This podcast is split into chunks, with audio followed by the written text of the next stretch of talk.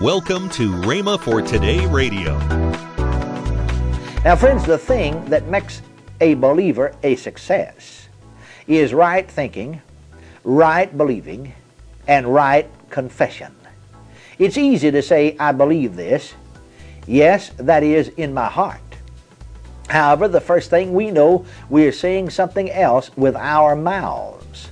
The word of faith must be in our mouths. Welcome to Rhema for Today. Kenneth E. Hagin continues his teaching on right and wrong thinking.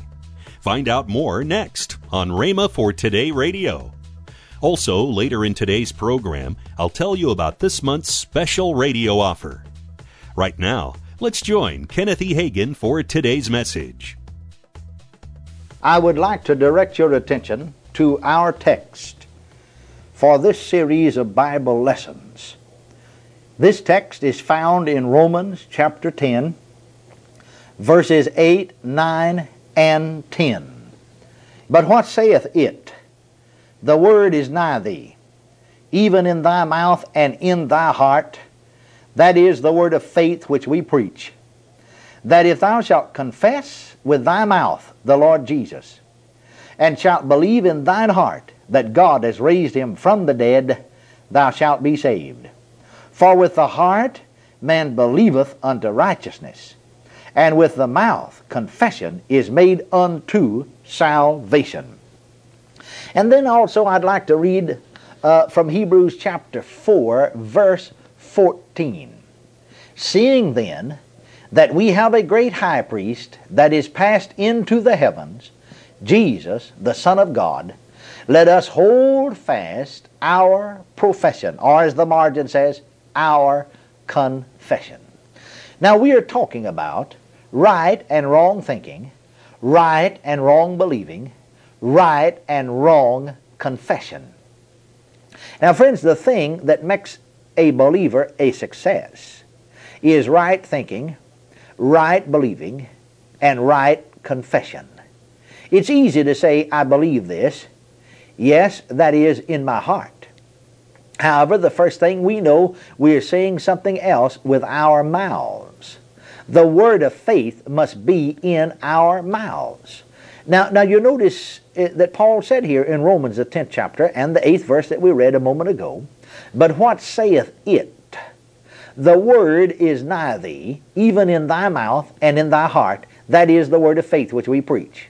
Now, see, Paul said three things. First, he said, what we preach is the word of faith. God's word, God's Bible, the New Testament is the word of faith. Second, he said that word of faith must be in your heart. And third, in your mouth to work for you. Now, a lot of times people believe God's word in their hearts, but that word is not in their mouth. They're talking something else. You know, it's amazing the faith very often that Christians have in the wrong things. Now, if they would take the same faith uh, that they have uh, in believing in wrong things and believe the right thing, they would go over the top. They would not need any more faith than they have already. People confess their lack and they build up a sense of lack in themselves. As they confess these things, these lacks gain ascendancy in their lives. But you see, friends, Jesus is our Lord. And if we will hold fast to the confession that He is our Lord, then He will gain ascendancy in our lives and put us on top of the success ladder. We shall never rise above our confessions. Now, if an individual does not believe in his heart, the confession of his lips will not work for him. The confession of Satan's ability to hinder us and to keep us from success gives Satan dominion over us. You remember Colossians 2:15 says, and having spoiled principalities and powers, he, that's Jesus, made a show of them openly, triumphing over them in it. Now, if Christ defeated the devil for us, and this text, Colossians 2.15, tells us he did, then why does the devil do so many things against us? Why does he dominate people? It's because the people let him. Many individuals think that God is responsible for all things that happen to them. And God is not responsible for any of them. They think it's up to God to do something about their troubles. But friends, it's up to the individual to do something. The work that Jesus did in carrying out the great plan of redemption in dying and being raised from the dead, defeating the adversary for us, that work was turned over to us, and it's up to us to possess the land, so to speak. Now, the Bible said in the beginning, God created the heavens and the earth. Uh, and after he had made everything, he turned it over to Adam, his man. He told Adam, I give you dominion over all the work of my hands. Adam could do whatever he wanted to do with it. If he wanted to sell out to the devil, he could, and that's what he did. Humanity has been mystified by this act through the ages. They have said God knew what was going to happen, or why did God let the devil do that? People say these things because they do not know the Bible. The Bible plainly states God created the heaven and the earth, and He gave the dominion of all the work of His hands to man. He gave uh, us dominion over all things. Now, God was not responsible anymore. Man was responsible since God had given him that responsibility. You know, if I gave someone an automobile, I would not be able to help it if he bootlegged in it, would I? It would be up to the individual as to what he did with it because I'd given it to him.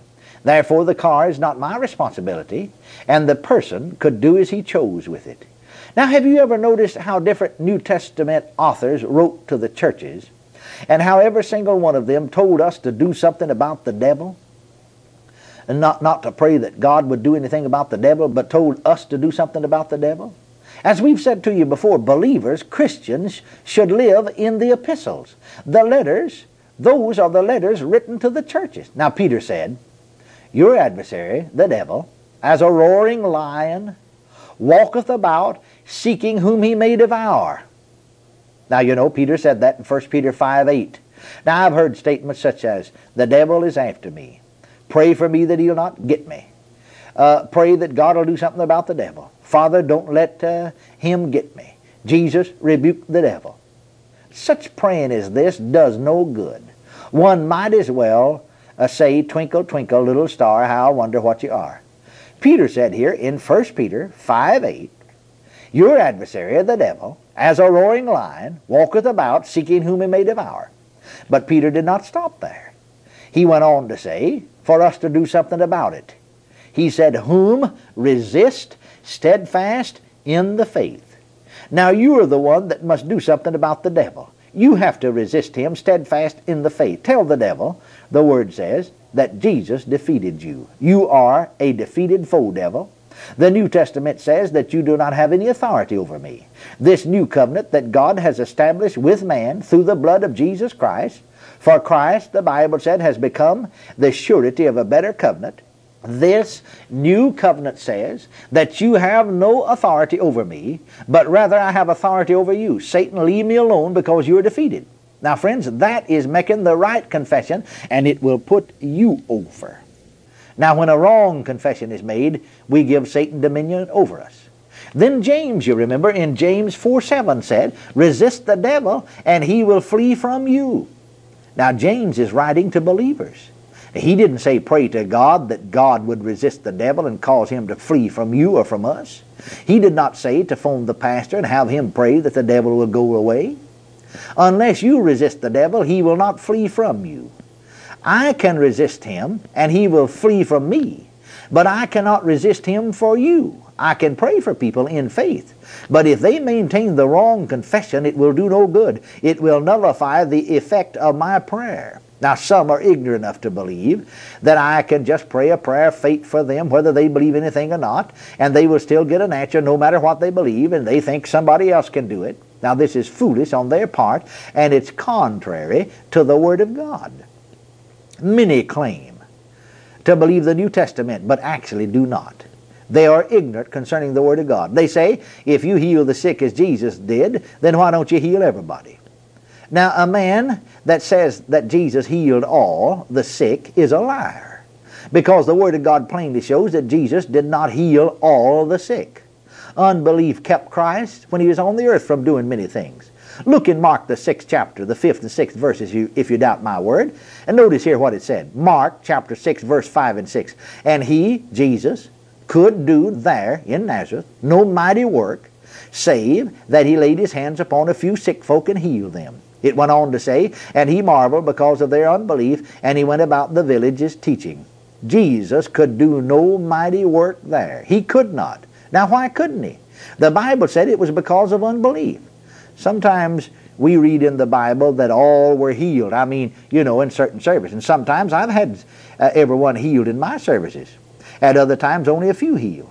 Now, the difference is in the faith or the unbelief of the individual. You can see this throughout Jesus' ministry. You know, Matthew 13 58 said he did not many mighty works there in Nazareth because of their unbelief. Therefore, if unbelief hindered Christ from working while he was here on the earth, and if he is, by the power of the Holy Spirit, working through us, then unbelief will hinder him from working through us or working through the church.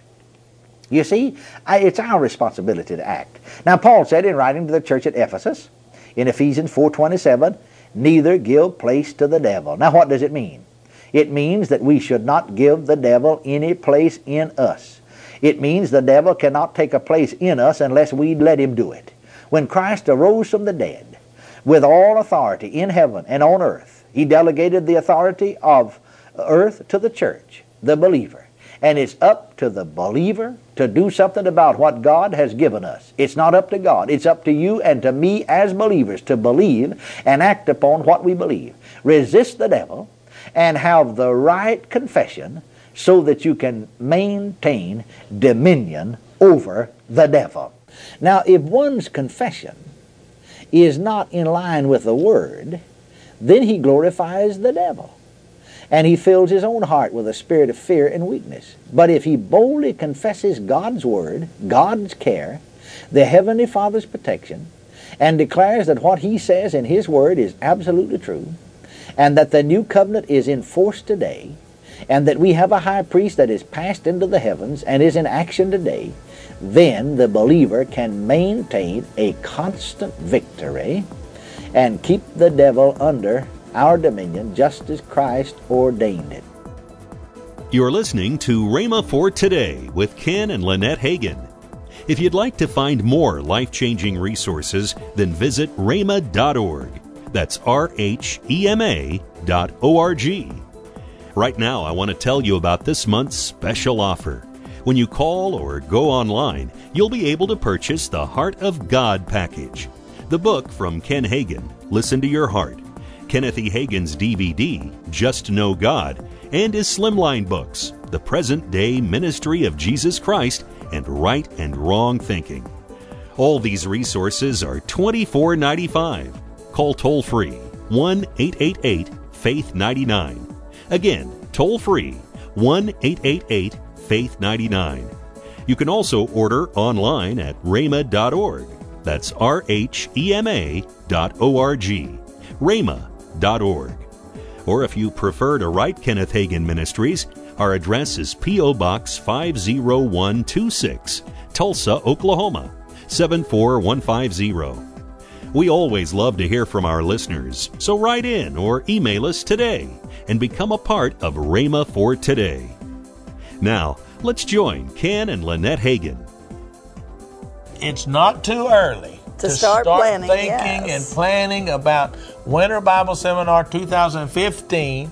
That's right. February the 15th. One of my favorite times. Yeah, February the 15th through the 20th, right here on, on the, the Rhema campus. Mm-hmm. Hey, uh, start planning right now. Make your plans.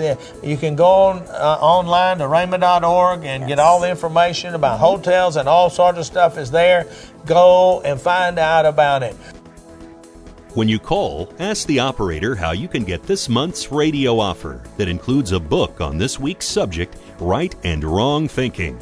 Call now 1 888 Faith 99. You can also connect online at rhema.org. That's R H E M A dot O R G. dot org. Join us next week here on Rhema for Today with Ken and Lynette Hagin for more life changing biblical truths.